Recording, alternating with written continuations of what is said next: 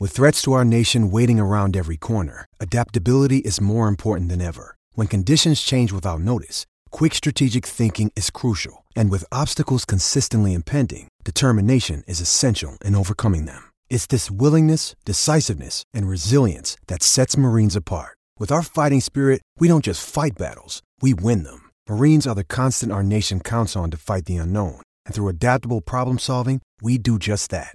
Learn more at marines.com. Buzz! Buzz! Buzz! Buzz! Welcome into a May edition of At the Buzzer, off season, hardcore edition.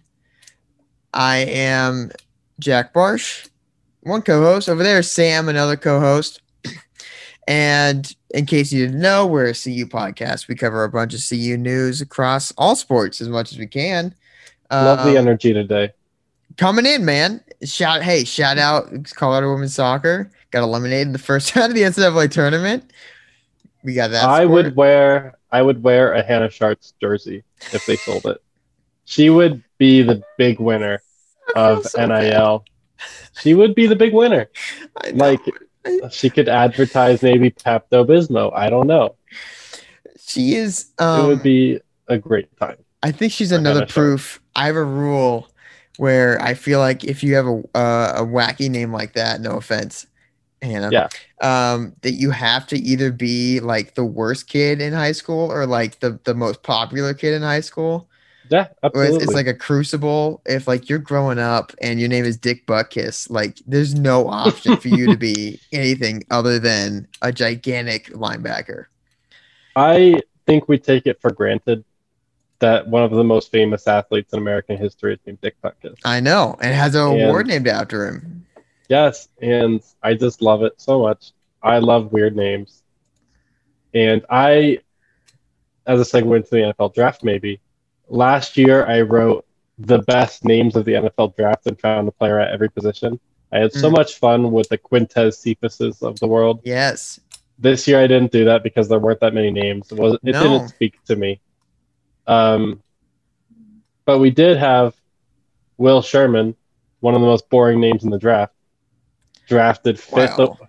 It's pretty boring. depending Unless on you want, like, context. What Sherman's march down the field on the Right. O line. Yes. Uh-huh. Um, he got drafted to the Patriots, fifth round. So that means he's going to be a six-time Pro Bowler. um, he'll probably so he played right tackle and left tackle at CU. He's probably moving inside to guard or center, Mm. but he has, uh, like they're going to move him around wherever they need him to be. He's going to be like a depth swing tackle for them, so that's actually pretty exciting because he's going to play, and they'll they'll develop him into a good player. So I'm glad he didn't go to like I don't know. I was gonna say the Jaguars, but that's where Laviska went, so I need to watch myself. But I'm glad he went to a team that actually develops players.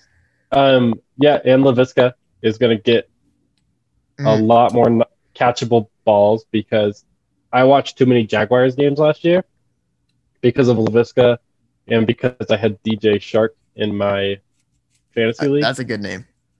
And yes, it is. And Gardner Minshew is really bad, and that offense was horrendous. And so I'm happy that Laviska will actually have a competent quarterback because I was on the Minshew train early, and it went off the rails real quick. I, I'm just glad that Laviska's used to not playing with an offensive line. So Oh yeah, yeah. um, the Jaguars' lack of an offensive line helps them there.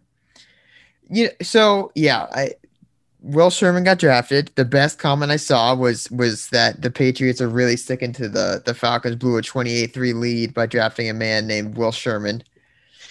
uh, who famously, historically, a man named Will Sherman led a pretty brutal march all the way Oh wait, to Atlanta. that guy's name was Will Sherman too. William Tecumseh Sherman, yeah. Oh, I had no idea that that was his first name. Okay, Yes. that was, that's much better. Yes. Yes, yes. Okay, I see it now. Damn, excellent. uh, which is a good comment. And I, I'm happy that he's going. The Patriots have been good to the Buffs over the past 20 years.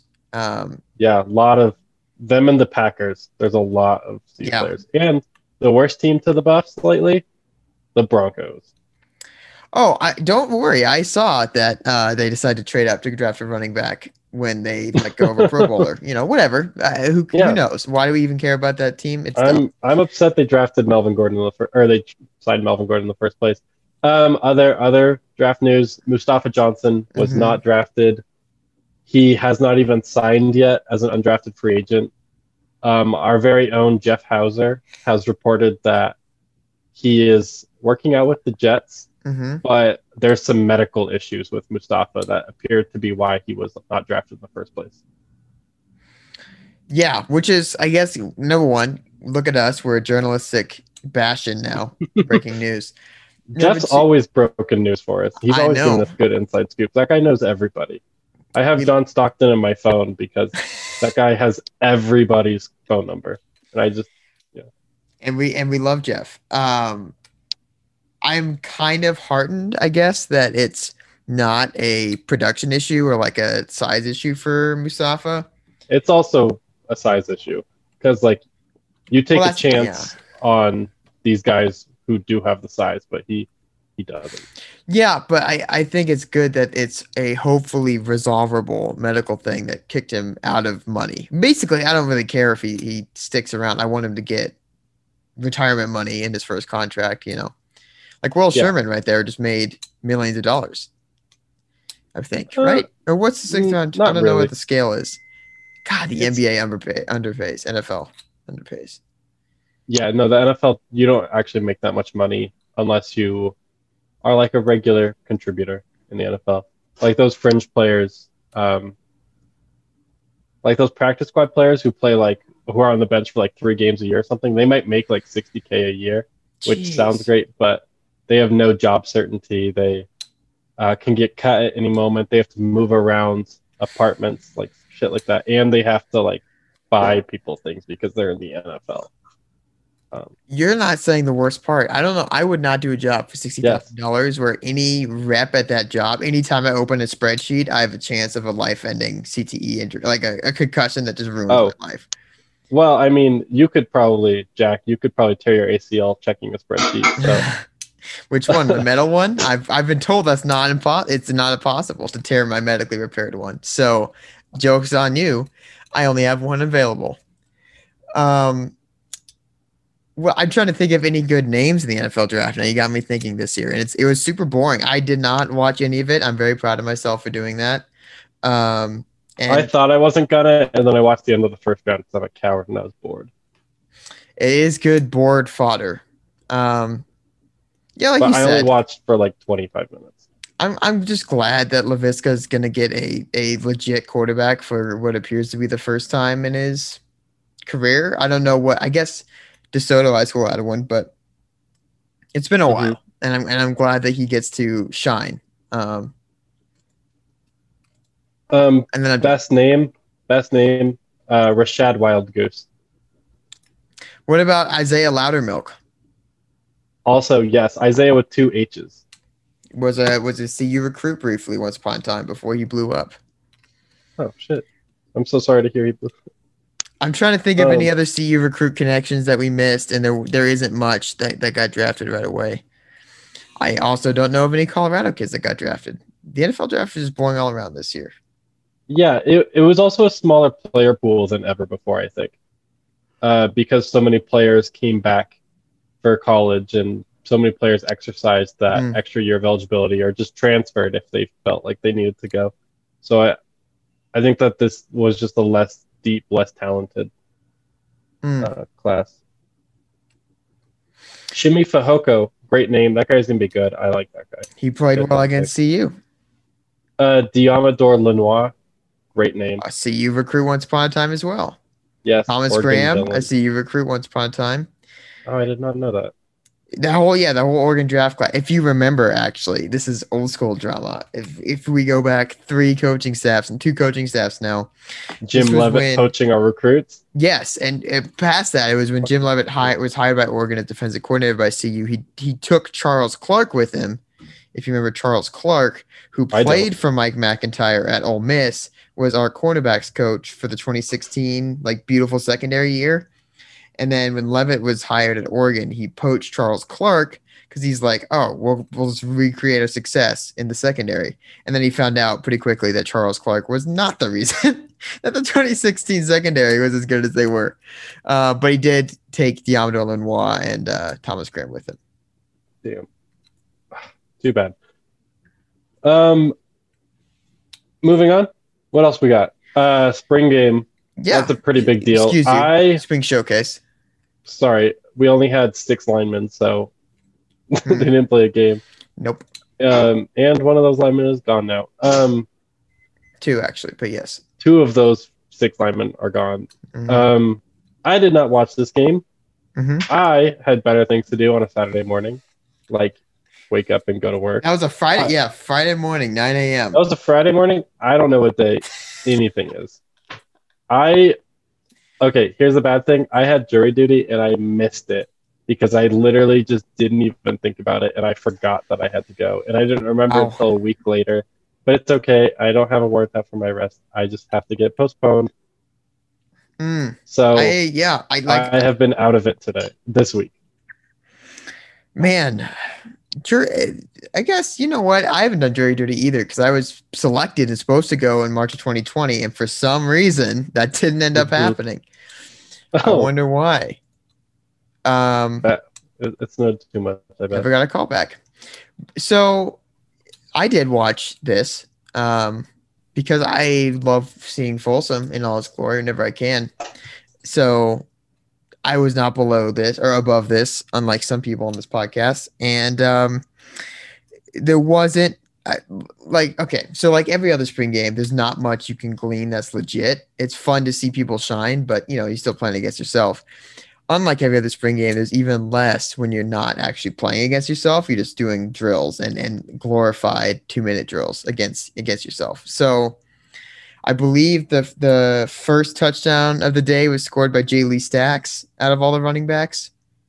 That's obviously not going to happen in, in the real season. Um, Um, nice I would see him out say- Brian Howell had a positions battle article that published today, Mm. and Jayle Stacks was on there as a potential touchdown poacher. I I think he could be a vulture, sure, yeah, but he's not going to do a whole drive. yeah, we we don't have a. He's not LenDale White, No, exactly. Uh, not yet. Colorado's own LenDale White. So I don't know. I'm trying to think of takeaways or anything. And and like you mentioned, Adam Munsterteger and Brian Howell, both stalwart reporters of the Buffs, were there in person. Both um, took, I'm sure, diligent notes and had plenty of things taken away from this. Yeah, Um, and we were gonna have Adam, but he got stuck with jury duty this week. A lot of Yeah, trials so- going on, so man. so he'll What's be going- he'll be on the pod next week or another time in the future. So I don't know. we will get him. Who are these? He'll he'll give us some good all these trials. Um, I think it's that they can finally have juries now. Mm, That's probably it. that seems like a Boulder County deal. Also, would have been funny if I had actually showed up to jury duty and me and him were on the same trial, and be asking him all kinds of questions. Then I'd have some content for the pod. There you go. Well, so yeah, spring showcase was. I mean, you got to see two people with scholarships: Curtis Appleton, Curtis Appleton, Matt Lynch were both awarded, which is great to see. Old walk-ons, both natives, both Colorado natives. Appleton with the Cherry Creek, Matt Lynch with the Legacy. Great to see them get scholarships against each other. That was pretty sweet. But um, I don't know. You could try to take quarterback notes. It was the first time we got to see JT Shrout, legit JT Shrout in the Colorado Threw a uniform, guess. touchdown while fading off his back foot. Yes, which Brian Howell made to mention multiple times. Gary Barnett liked what he saw, I guess, from JT Shrout. Um, Mhm. At this point, Wait, the throwing off his back foot thing? no, in general, he, he, he thinks that JT Shrout is the, the clubhouse leader. Um, I don't believe it. I have such a bias against big quarterbacks with cannon arms. I just think that. Oh my god, the Wizards almost just won on a half court heave. Okay. Well, full court heave. Okay. Um, sorry, I don't mean to be watching Garrison Matthews playing, but so yes, Um, I I guess you say you have a bias against. Mainly, this is where I'm at. Still, is until we get to see live bullets or fall camp where they actually have like full personnel. I don't think I, my bias is always going to be for a running quarterback, so I'm always going to say go Yeah, Brendon Lewis um, until I see JT Shrout like blow my mind. And Sam Norris coming Yeah. back in the fall camp too. I, I grew up with Michael Vick and Dennis Dixon as my favorite quarterback. oh So, wow, Dennis have- Dixon. yeah, I have a I have a bias. We got to see some good things from Brendon Lewis. I don't I don't know if he I think he missed one pass. Um, but he was he was pretty solid, not doing crazy throws or anything. Um, pretty solid moving the offense up and down. A few other notes that you're going to see elsewhere on the internet, but I wanted to call him out. La'Vontae Shenault, still a crazy good athlete. Um, made some nice grabs. He just looks like he's running at a different speed. Brenden Rice, I believe, is still held out because of his his hand issue. Um, but the, the receiving core we all knew was going to be really good. Um, they look pretty stacked again this year, um, even when, without K.D. Nixon. Running backs similarly stacked. Broussard, um, Clayton looked pretty good in carries. Alex Fontenot looks like he was running hard, and Joe Davis looks like a kind of a sledgehammer. I don't know how much Joe Davis is going to play in the year, but they all ran pretty well.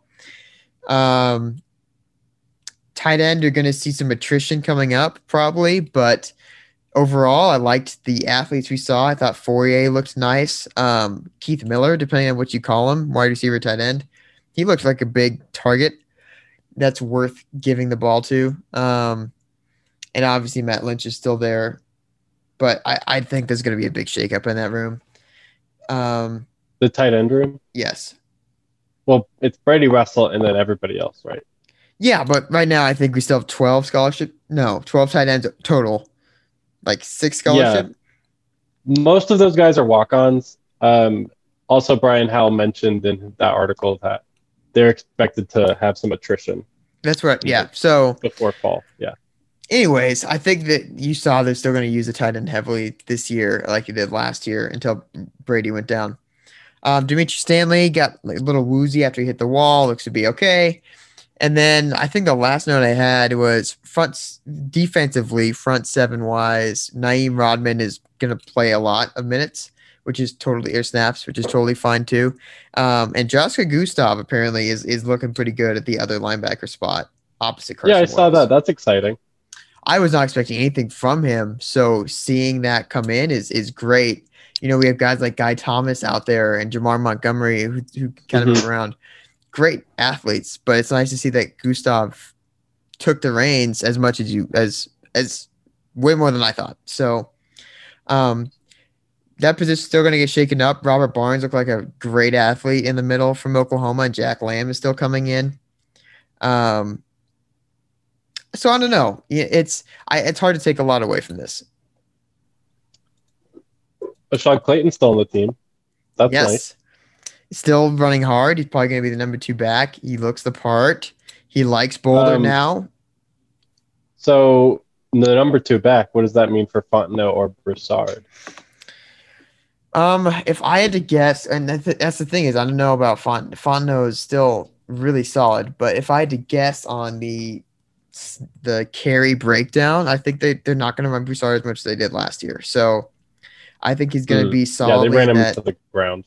yeah, I think he's going to try to be in that 15 to 20 range with a few touches out of the backfield catching.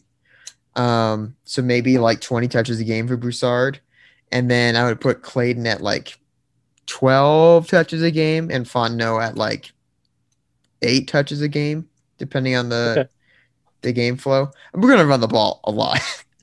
Yeah, especially with a new quarterback. Or Well, with past that, Noyer. yeah. Or with Noyer playing as a fullback quarterback. Past that, I think our offensive line is much more comfortable run blocking at this point than pass blocking, especially with our tackles as just screwed as they are right now. Yeah, so so Frank Fillip, he's like the he started at right tackle last year. Um, the assumption has been he'll move over to the left side, but he tore his labrum and has missed the spring. Um, right tackle is a complete guess, Mhm.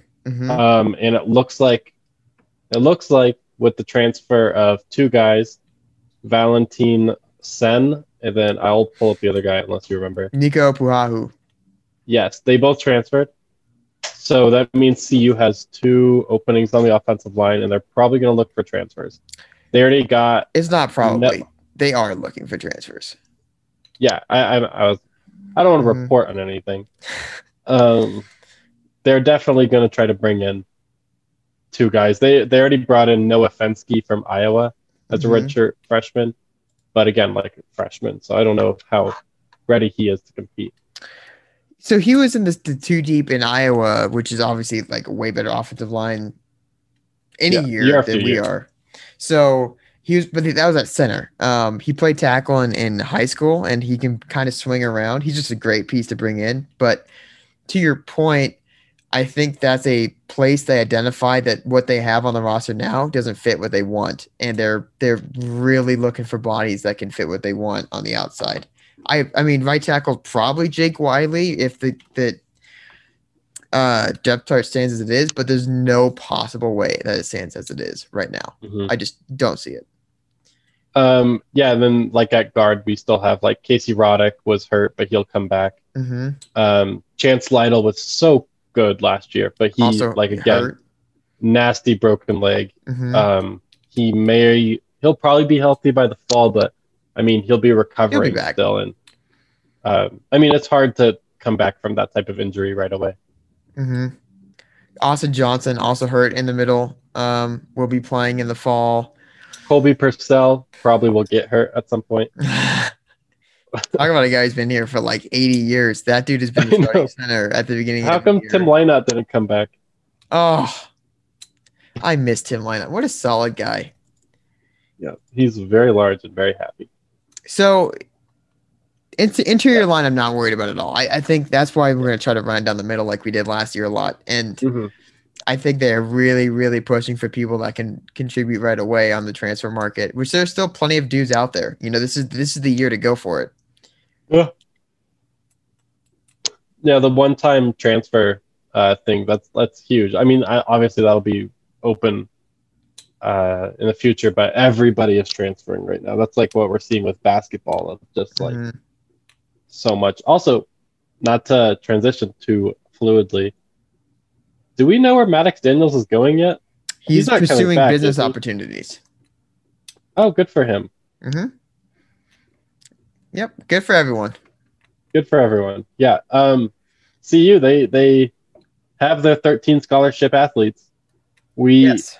And none of them are seniors coming back, right? We had zero seniors return. Yeah. Um, yeah. So Jeriah Horne transferred back to Tulsa, which is super weird because I've never seen somebody transfer back to where they came from. Um, Deshaun transferred to George Mason, where Nate Tomlinson and Kim English are on staff and are immediately poaching CU targets. Um, then where else? Who else am I missing? Dallas Walton to Wake Forest. Yes. So happy for him. That's going to be McKinley Wright. awesome. McKinley Wright to professional basketball. Yep. Alex Strating, I don't know where he is. I would assume business opportunities as well. Um, yeah, I thought he would like go to one of those like Ivy League schools to just play a, for a year and get like a master's or something, because he Yeah. would do that. Maybe. I could see it. But um, yeah, so cut to the chase and just get down to the roster. Yeah. The Buffs, now that all those seniors are going, they are bringing in a ton of young guys. Okay. The I'm kind of selling this, but keep going. No, no, Sorry, finish your they're bringing in the best recruiting class in CU basketball history. Thank you. That happens to be first in the Pac-12 and Yep. even better, eighth in the country. Yep. Never has Eighth? this happened. In the country. That that one. Yes. I- it's just. I, Yes, what do you even Four- do with that? four players in uh, the top 122 or whatever for 24/7 Sports. Well, they only Um, they cut it off right there because Javon Ruffin is the 122nd. He is the Yeah, first player not a four star, so he's the highest ranked three star in the country. oh, really? hmm Damn. Um, yeah, so yeah, so this is fucking stacked. And even then, that doesn't even count Mason Faulkner coming in from Western Carolina Yep. as a ready made point guard who Mhm. will probably start. Well, not even probably. It, yeah, uh, not okay. Yeah. So great intro, great segue. You're a professional at this. Um, I'm going to go in really hot and say that number one, this is going to be the most talented roster that CU basketball's ever had. Period. I'm just that that is it is. I just there hasn't ever been on paper at least a team this stacked. I, the worst recruit that's going to get time next year is what? Eli Parquet, right? Oh yeah, recruit. Yeah. Um. Here, let me pull up. I'm trying to think. Right. Maybe Tristan da Silva, if you want to count Well, that Mason, Mason Faulkner would be the worst high school recruit on paper, right? Which is on still paper like because yeah, he went to Yeah. Northern Kentucky and then Western Carolina. so. I, I Um, guess yeah, And He's Tristan on- De Silva was unranked but that, I mean Germany different because thing. he's international. Yeah. yeah, so yeah. let's. I'm just gonna take a over thirty thousand foot view. It doesn't really work like this with basketball because there's so few scholarships. So you're planning like two years out for when your seniors graduate. But if we just do straight departures, you have all time best top three player in Colorado basketball history, irreplaceable point guard, floor general, everything leader, gone, departing. Yeah. You have a steady veteran hand at small forward who can give you points, who's good in the clutch, can defend and rebound, gone, right? Schwartz. Yeah. Yes, you have a a sixth man who would have been sixth man of the year, but he started too many games. Who is a shot maker, great on the rebound, great on the boards, provided veteran leadership, got his own shot. Right, Dryer Horn, you got it. You had a center who could protect the rim. Great story, like kind of protect the rim, could shoot the lights out. Good offensive player. Yeah, he had a nice start to the season. We love we love having Dallas Walton as a personality. We love his dad even more. Yeah, Um, from a ba- pure basketball perspective, it's you can upgrade from. Right. And then finally, we had a we had a gunner who took a lot of threes and made a lot of threes this year, and really improved on defense. But still, at the end of the day, his his main contribution was shooting threes. Right. I don't have one lasting memory of that Matt Maddox Daniels Daniels? basketball. I can't remember a single shot he made, to be honest. like like he never had a signature like Levi Knutson saving the day. Or night or Like even Schwartz twice, three times. Yeah, yeah, yeah, yeah. twice. So yeah, two buzzer um, beaters for Schwartz. I say all this to say this is a massive loss year for CU basketball. Generally, what you're looking at is like this is going to be a rebuild. You're losing so much of what made the last few years great, right? Yeah. And then I look at what Tad did this offseason, and I'm saying I we're not gonna look, I'll just get out of the way. We're not gonna be better than we were last year. But like No. this team is going to compete for attorney bid really easily and is going to set up way to, to in two years, maybe three years to to go way further than where we did last year. And that's Yeah, so insane we're to me. seeing- That's insane to me. We're seeing a uh, a transition year where the worst case scenario is that they are on the NCAA bubble. Yeah, and we're talking about it in this all because there's a brand new there's an addition that has happened since the last time we talked. Um, with a, a new signee, KJ Oh, yeah. Simpson, who decommitted from Arizona.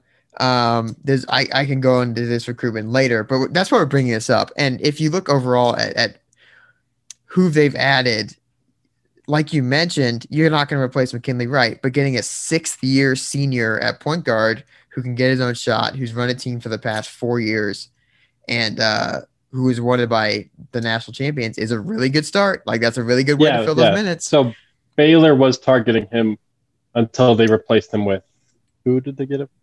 Well, Or he wasn't going to play as much as he was here because they're replacing Jared Butler by committee there. So they got a few different Okay. transfers at once, and he saw more playing time. and see who pops off. Yeah, okay.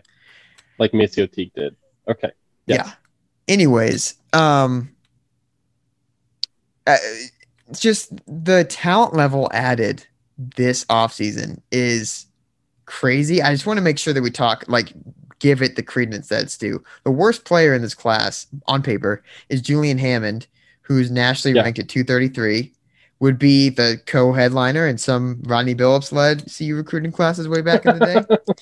uh, and I mean, he's a classic Taz taking the best player in the state player. Like it was just like that. You got to get the number one player in Colorado, and that that's Julian Hammond, who also is going to be a, like a, cla- a what you want out of a backup guard. Defends well, shoots well, doesn't turn the ball over. Boom. That's, you, You'll Mhm. live with that all day. And that's like the the floor. The rest of these players are like That's the high 13th level. man. Right, exactly. Everyone else in this class is going to start at some point pretty quick at CU, which is like you don't hit like that most of the time. It's crazy. Oh, I just love it. I'm just so excited. And all this because KJ Simpson also is, is joining the fray. Yeah, and he is a top 100 guard, real smooth, gets to a really pretty jumper really easy. Sixth highest all time recruit for CU. Yeah, um, it looks like he uh, is a good team basketball player. Arizona was like Sean Miller was hard on him, and then once he decommitted from there because of uh, Sean Miller got fired, they replaced him with Tommy Lloyd. It was like a mutual parting, I think. Yeah, they don't fit the same Um, offense. Yeah. Yeah, um, Oregon was fighting her, for him, and CU fought off Oregon.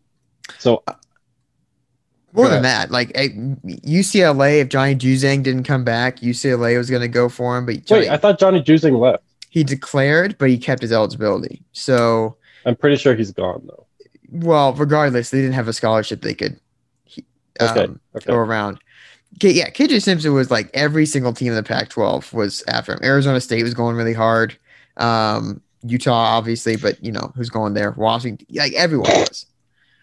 So yes, keep going. Sean Miller decommitted, uh, fired. Tom Lloyd and him mutual parting of ways. Tad Boyle just a picture.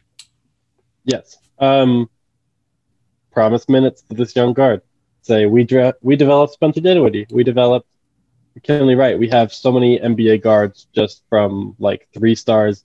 Now imagine what we can do with like a top 80 guard who's ready to play. Um, he might end up winning a starting job. I don't know. Um, Mm. I know you like. I don't a lot, know. So No, why no, don't you? Okay. So I was also very high on Nique Clifford. So I'm gonna chill out before I start projecting freshman guards because I don't I don't know. We we didn't know what McKinley Wright would do until he was on campus. hmm Um, I have no idea who's gonna start. Um, I know Evan Battey's gonna start, There you go. Eli Parquet, Yep. and then probably Mason Faulkner, Mhm. probably Jabari Walker. And then I don't know who's gonna start. Who would be the fifth starter? Well, so I- why I would don't think- KJ start? I guess like I'm a- I'm asking you to like why do you think he has that ability coming in?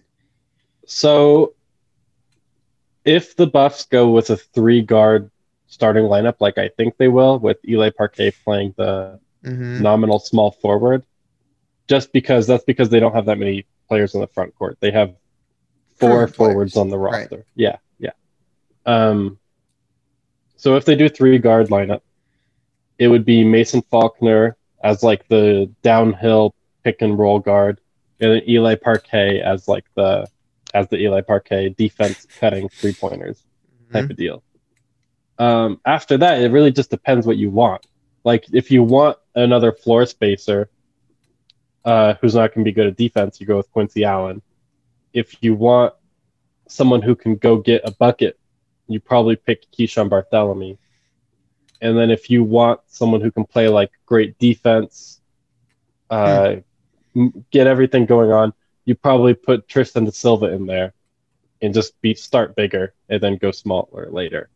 Um, or you can get somebody who has a good feel for the game, shoots a bit, play makes a bit, can score a little bit. Like I, I just think KJ Simpson was probably he seems like a happy medium between a lot of these players. Yeah, so I guess I was yeah I was trying to get to the, the his game breakdown um because Sure, I don't know it very well. I don't. Yeah, go ahead. I think he, number one, he's one of the more polished scoring guards that's, that Tad Boyle's ever recruited coming out of high school. Um, I don't. This might conjure bad memories, but um, I I think Askia Booker is another one that had a similar offensive bag like immediately coming into college, um, and also kind of similar frame. I think KJ's a little bit taller, but um, you know, he's a three level scorer like now. He's Chaminade High Mhm. School's newly minted first 2,000 point scorer. Started all four years. He's getting Oh, double shit. teamed every game. Um, you know, he, the, a guy he keeps reminding me of, and I think Sean Miller signed him for this too. Do you remember Nick Johnson in Arizona? Yeah, yeah. I have trauma from him. Right. I don't think he's going to be Pac-12 Player of the Year. Was twice that like Nick Johnson was? Um, maybe, but it's similar game where he can shoot and he will shoot, but he's also going to try to take it to the rim every single time if he can, and he's going to succeed a lot of the time. So KJ Simpson, to me, his best ability is he finishes so well, both hands, crazy off balance finishes, and he's just used to that. Um, so Mhm. I think he knows how to get to his shot. He can shoot the mid range. He can pull up with a floater. Um, he's not like McKinley or Faulkner or Barthelemy even, where he's going to pass when he gets there. I think he's absolutely going to look to score. Number one. Um, Okay, so I think that when you watch like a four minute highlight package with an 18 year old kid, you kind of see what you want to see. And I I guess I wanted to see a guard who does a little bit of everything. well, I think And he I can think that- pass. I think he I has that think he ability. can. Um I just I just can't confidently say anything about his game because So I, I don't I don't I don't know the kid. yeah, so let I don't know me uh, add a little more context too if for people. Please also, if you want even more CU stuff, we give you Adam, we give you Brian, we give you us. If you want more, please go to Justin Guerrero, uh, who's a very nice man, Mhm. runs the Colorado Rivals site. He had a great interview with um, KJ Simpson's basketball, uh, high school basketball coach, head coach, about why he chose CU, um, what he's like, you know, all this stuff, and some of it why the the reason CU was on him early. So this is some of the backstory. Is Oregon did not recruit him prior to his signing in Arizona, right? Colorado did. His original top three. Mm. I'm trying. I'm tr- trying to remember who the third was, but it was Arizona, Colorado, and I think UCLA was the original top three. Maybe, maybe it was Arizona State. But um, out of those three, he signed to Arizona, and this coach is saying part of the reason he came to back to CU when Arizona and him had a parting of ways is because Bill Grier, who is the, the main recruiter on it, and Tad Boyle were the same dudes when he decommitted or when he signed to Arizona as they were when they were recruiting him. So, number one, Tad Boyle, great recruiter, and his best, still his best attribute continues to be that he's just like an honest dude, and that's apparently so rare that people are like, "Wow, he's honest," you know. But Uh-huh. so they basically just said he came back because Tad Boyle was like the same guy all three times he talked, like ev- in every phase of like first recruitment, after the signing, and second recruitment. Um, and he also said that the reason Tad was on him early is because he obviously like works hard on defense. Um, that's the number one requirement for Tad Boyle guards. He's they got a guard, and then Yeah. um, that he boards. So obviously huge for Tad Boyle as a, a guard rebounding. So to your point, I think he does do a little bit of everything. I think he plays defense. I think he rebounds.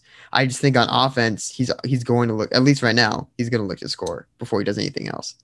So you would probably rather him as like a sixth man in that case? Well, it depends on what he comes in as, but this is why I'm so excited too. And this is uh, so coincidentally great. Is uh, depending on COVID, CU gets to have a overseas trip this year. Um, Hmm. so I think it's once every four years they get to do this, and they did that before McKinley's freshman year and bef- and during and before Josh Scott's freshman year, I believe, for the last two times. Um, and it just super helps the chemistry. Like it, it just makes it. You know, if you're playing extra basketball over the summer, like legit organized basketball, it's obviously going to help you get a kickstart. Um, and with so many new faces, I'm excited to see what that shows us. Um, sounds like if you read a Pat Rooney article that they're going to go to either Puerto Rico or um, Canada, which makes sense this year. Yeah. Um, I'd love to see him against McGill University up in Canada. Just just dunk on those dudes. Well, you know who'd be happy with that is Keeshawn Barthelemy, who's from Montreal. That's right. That's right. Um, Um, But anyways, I I love to see what he comes in as. I just know he's. It's gonna be hard to take him off the floor because he's just so polished compared to what we usually see from from prep guards coming to Colorado. Like thinking about how long it took Park. Like Nate Clifford's a great example. You know that guy's going to be good somewhere. Um, it just takes him a long time because he's coming from 3A basketball in Colorado. KJ Simpson's playing high level California basketball now and and doing it in a way that's not like I'm just bigger and stronger than everyone. You know, he's ready to play. Yeah, he's skilled Yeah, exactly. because you. So yeah, it's it's hard to like be a top 100 recruit as a guard without elite athleticism, unless you're just really good at basketball. This so- isn't a toolsy prospect that they're trying to develop. That's a good way to put it. It's not like a Tyler Bey, like look at what he can be. You know, it's look at what he is now and also what he can be. I will say he's gonna dunk more than any other guards we have. He, Mhm. he likes to yam on people. Um, I mean, yeah, I know. I'm just saying that he's not like but he's yeah, exactly athlete. He's not Ham- Hamidou Diallo. right. That's a great another great analogy. Yeah, where it's jumping out of the gym. Anyways, I'm just so excited. I think it was a great look at the whole of this class. Great um, slot in of number one guards in college basketball, super needed. But if you look at the breadth of guards we got, we got four completely different guards. You know, you got Mason Faulkner, floor general, Javon Ruffin, who's kind of like Kyle Anderson. I don't even know what you call like calm He's down Kyle shooter. Anderson. Kyle Anderson is a one of a kind. He's bigger and he's slower, um, and he shoots really well. He's a big guard who likes who meanders to a spot. Maybe Andre Miller. that would be amazing. Um, and then you got a athletic like quarterback, dual sport athlete, defender, shooter, just great like utility bench player. Right. You you could put him on there for 10 minutes. He's gonna help you win. Uh, and then you got a dude who just gets buckets. And like that's that's a great mix of guys. Um and the nice thing about KJ Simpson too is he's not gonna be a one like he's he's a great prospect, but he's not one of those like get out right away prospects, you know? hmm Um, Quincy Allen too could be qualified as a guard. I but- purposely did not choose to put him in there because I think he's his size puts him in the three category. Like Well, six foot seven. Yes, he'd be. Yeah. Um, do Do you think Quincy Allen can play a lot right away? So that's another fun thing about this class is adding that if you add past the guards, you also have a super skilled best center recruit CU's ever had, past David Harrison. Um, and then you add a dude like Quincy Allen who just fills it up effortlessly. Um, I think he'll play next year easily. I, I we we discussed this off air, but I think he has a chance to start depending on how much Tad values size, and past that, how much Tad thinks Tristan da Silva is a three rather than a four because we saw him play both last year. Yeah, and I think internally they view Tristan as more of a three. But the thing is, okay, so Evan Battey, Jabari Walker, and then you have Lawson Lovering as the center, hmm and that's it for the traditional big men. After that, you have to get again like um, Tristan da Silva as a power forward, or like Luke O'Brien playing small ball power forward. Those are like Mm. those are the guys. No, I don't like it either. I don't like it either. I'm just saying that if you have a front court, uh, Luke O'Brien is the fifth biggest guy. Like that's a small team. And that's what we've been wanting this whole time. We've wanted them to go small. Like Villanova was so good because they had three guards and then a four who could shoot. Mm. Um, and then like just space the floor. Like Who is this Obviously, we we you're talking about?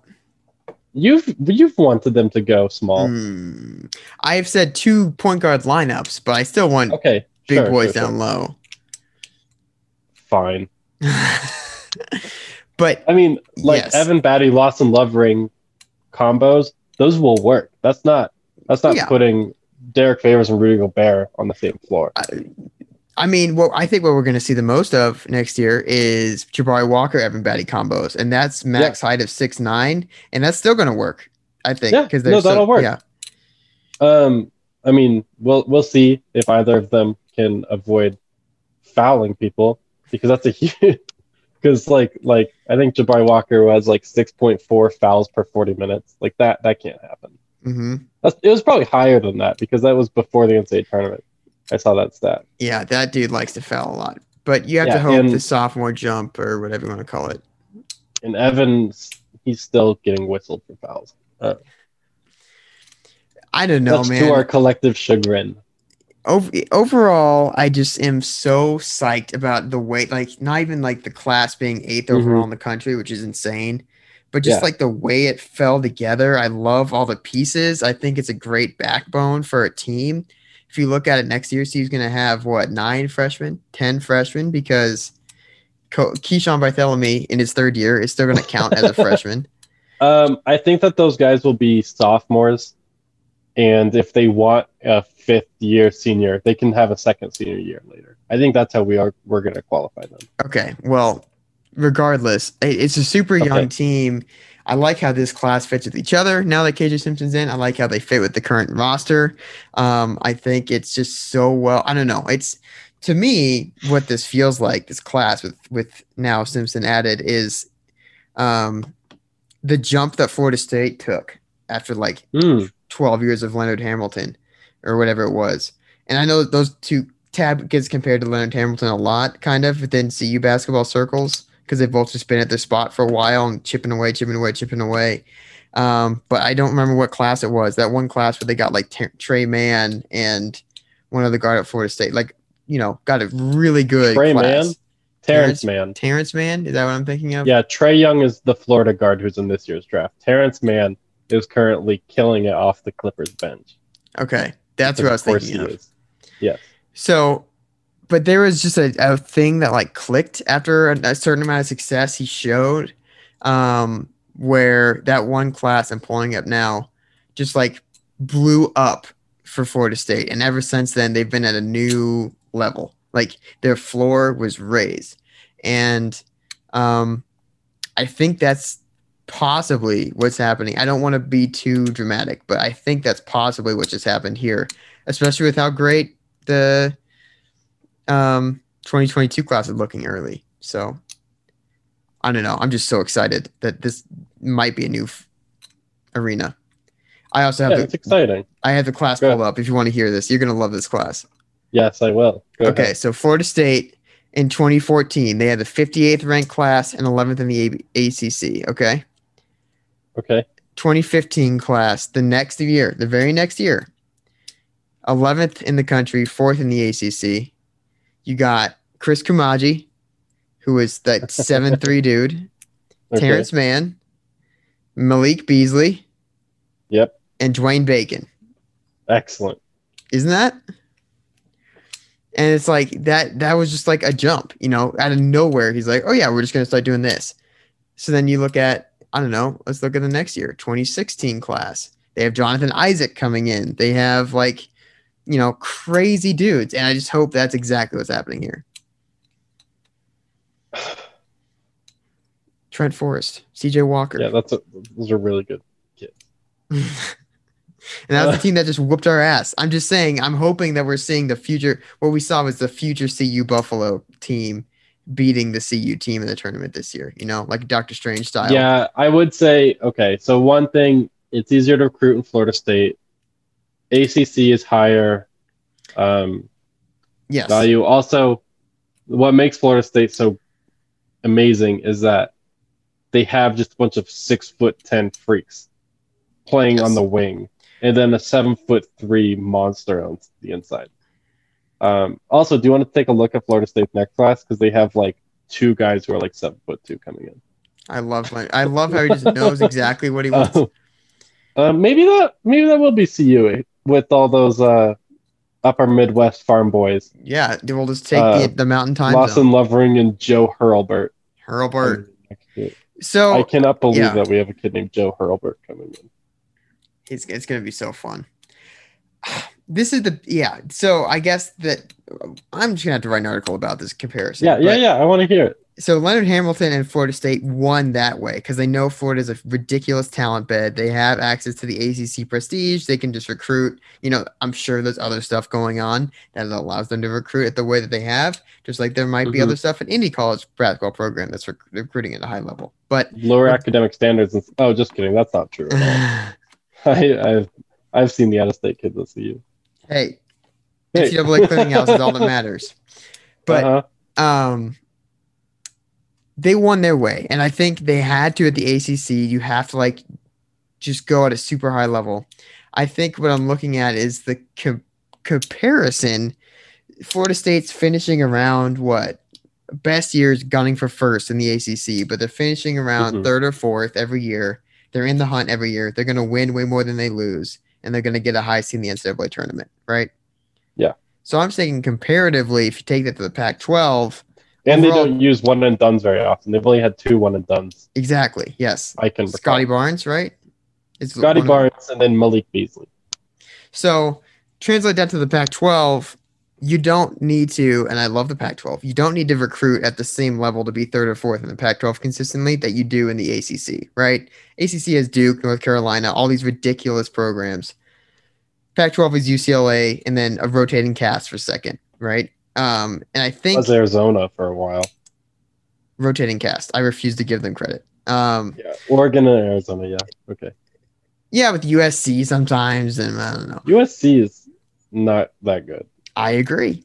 So, They, but, but that's they're just point. not a good program. but they- that's my point. They don't advertise. They don't. Okay, here. Nobody knew Kevin Porter Jr. went to USC when he blew up. If you ask most Grizzlies fans if they know where De'Anthony Melton went to school, they won't know. That's so bad. They didn't know Like, where OJ just- Mayo went to school, though. Sure, that's because of the scandals. Nick Young was there for a while. Taj Gibson, I wouldn't guess. The there. Uh, OG. Ni- Nikola Vucevic, no way people think he's gonna he went to USC. Absolutely no way. Washington State claims Klay Thompson, and everybody knows he went to Washington State. well, because he's like their only. I know. I'm just saying that they their their brand is not very good. But that's feeding into my point. I think Yes. you don't need to be Florida State level every year to be in that hunt, um, and and get you know a buy every every year in the Pac-12 tournament. Be third or fourth with a maybe potential year in fifth every once in a while if the conference is really strong. And I Mhm. think what I'm learning, what I'm seeing in this class is CU getting to that right. What I'm seeing in this class is hopefully this is the start of classes that are not this big, so they're not going to be top ten, Mhm. but sort of like top 30 recruiting classes, top 40 recruiting classes every year um, that allow you to just raise that floor, you know, be a Or buy program. yeah, raising that floor, like even if it's not even top thirty, it's like it's better than Deleon Brown as the second best player in the class. Bryce Peters as the as the most exciting prospect. Yeah, I wasn't gonna mention Bryce Peters because he was actually a really good prospect, but he had mental health issues. Yeah, there was problems. Um, but uh, yeah, like like I like seeing it to where you don't have to scrounge around for hidden gems. Um, that you can find those occasionally. Like it sounds like Javon Ruffin was like he was rated in the 300s when he committed to CU, Right. and he's risen up to Just blown 122. up. I know um, Same with Lawson Lovering. Love, yeah, Lovering was like in the 300s. He was just some random three star local kid, and then he turns into a top 50 recruit. That's insane. hmm Um, but like you don't have to rely on those hidden gems, those developmental stories, if you can land really good talent, and then you can still develop those players once they're on campus, like into really really good players. Like Well, a good, ex- yeah, I don't know, a good example of that, right? Josh Scott, it was local, but he's still a really good Mhm. player coming in, the best all-time recruit according to two four seven, which is post David Harrison and Chauncey Billups. But Yeah. you know, Josh Scott was promising right away, and then he developed into potentially the best player in the Pac-12 his senior year, and like that's what you Mhm. can do at CU is get those guys who are really good but not one and done's. Yeah, and also it's like it's worth noting that CU's we see this more with football, but when CU would land like a four star recruit, it was usually there was usually a reason why CU got him. Like because other bigger so schools many options, were avoiding. Yeah, so how many, many examples. Oh my god. how god. many Dan Hawkins, Jon Embree football players are you thinking of? Because Yuri Wright is the first. Uh, one yes, Yuri Wright was the one for me. Yeah. uh, Jesus, that was a wasteland so- of talent. yeah, like like I don't know.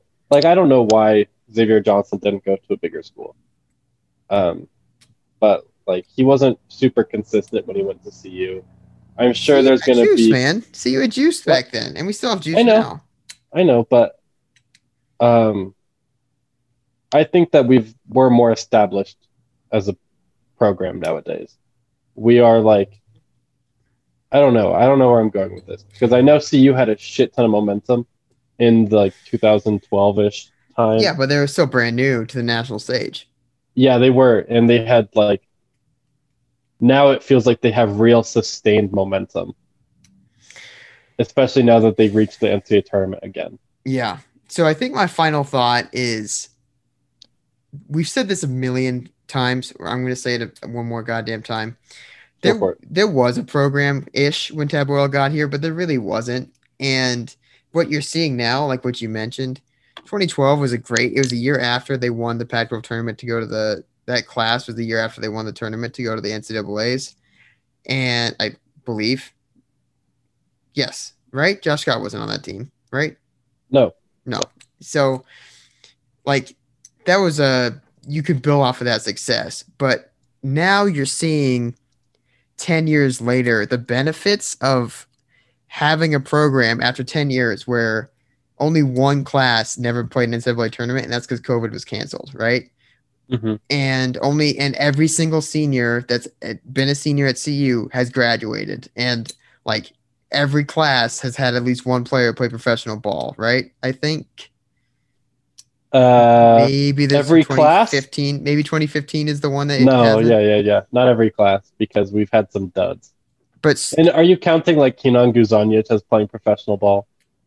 no Yeah. Okay. yeah so there's that doldrum in the middle but there's so many professional players that play under Tad Boyle now and past that there's a really cool article when mason faulkner is saying you know colorado first reached out to him the first person that he talked to was mckinley wright it wasn't a coach it wasn't anyone in the current program it was a guy who just left and that dude is obviously super successful like mason faulkner knows that guy's name just because he followed college basketball played it Mhm. and it's like if you have that kind of thing where McKinley Wright outgoing is saying like, yeah, you need to go there. Like, you know, it was the best thing that I could have done.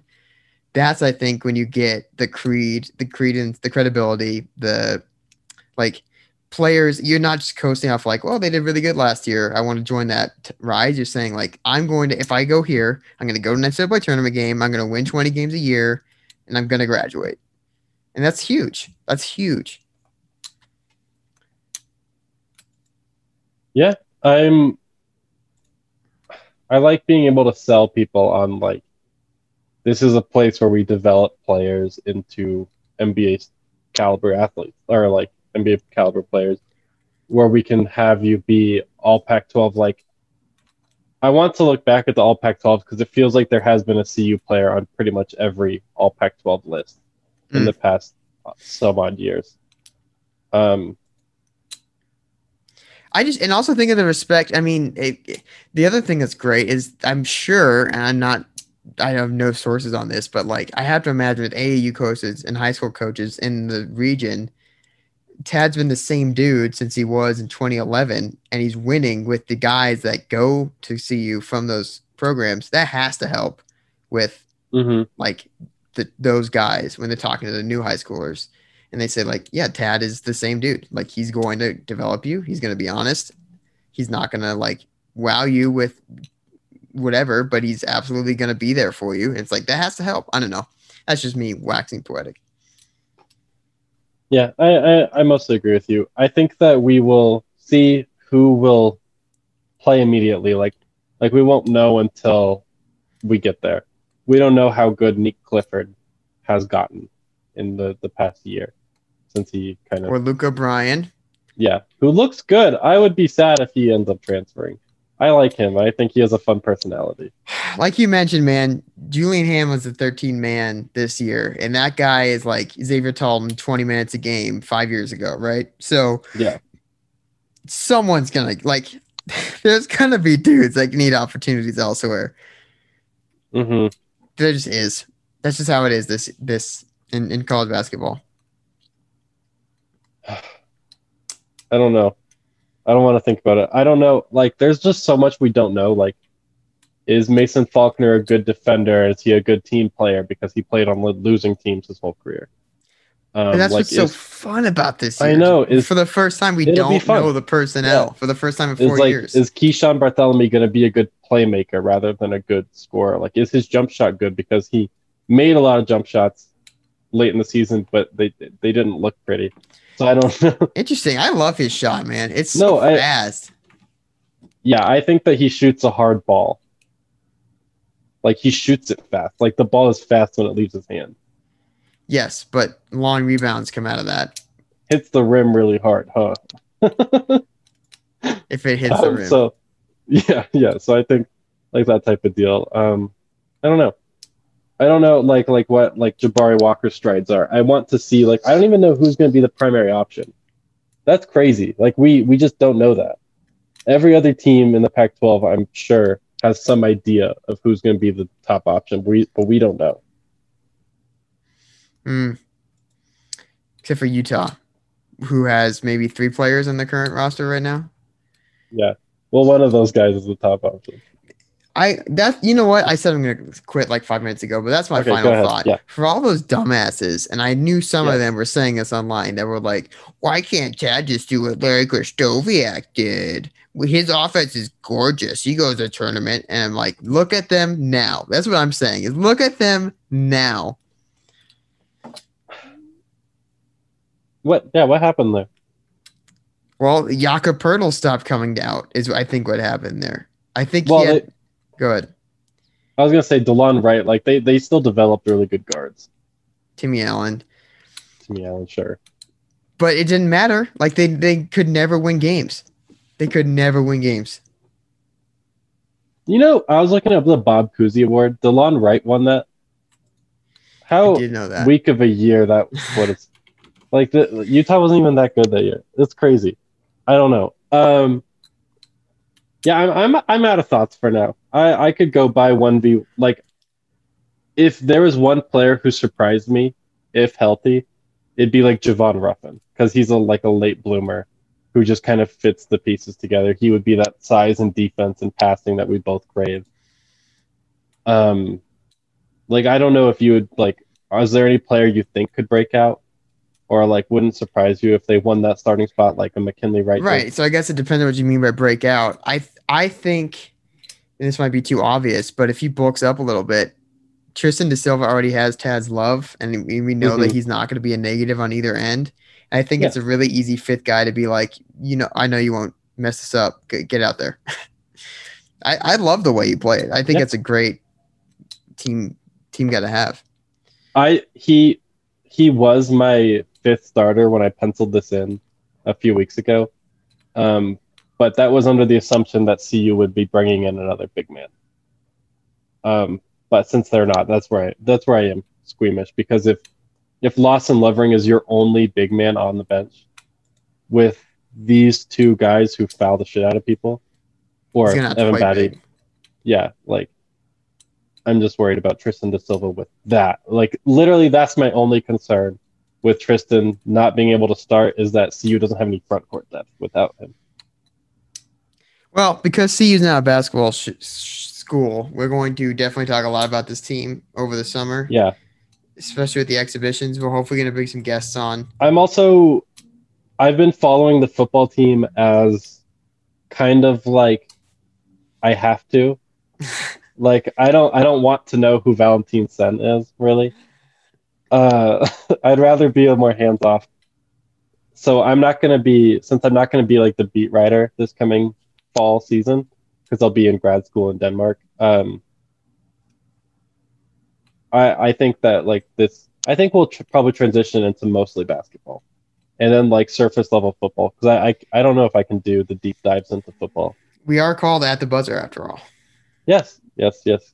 We I poached the idea of Espinosa Island as, but you didn't like it as much as me. If we could get Jason as a guest, as a co-host, I bet we I- could. He does. He's not up to anything. He just has like a normal job. I'm sure he'd have some fun reliving that. I just, I was still like in my younger days of not really watching football that much, so I don't actually remember the whole Jason Espinosa cult. But I think that if something like that happened today, we we would be the ones to start it. we got to get DD Goodson on here. I remember that. Yeah, exactly. We gotta get DD on here. Yeah. All right, I'm Um, done. Yeah, I'm done. I, I was going to talk more about our transition, but that's okay. Okay. No, I'm good. See All ya. right. See ya. Boss.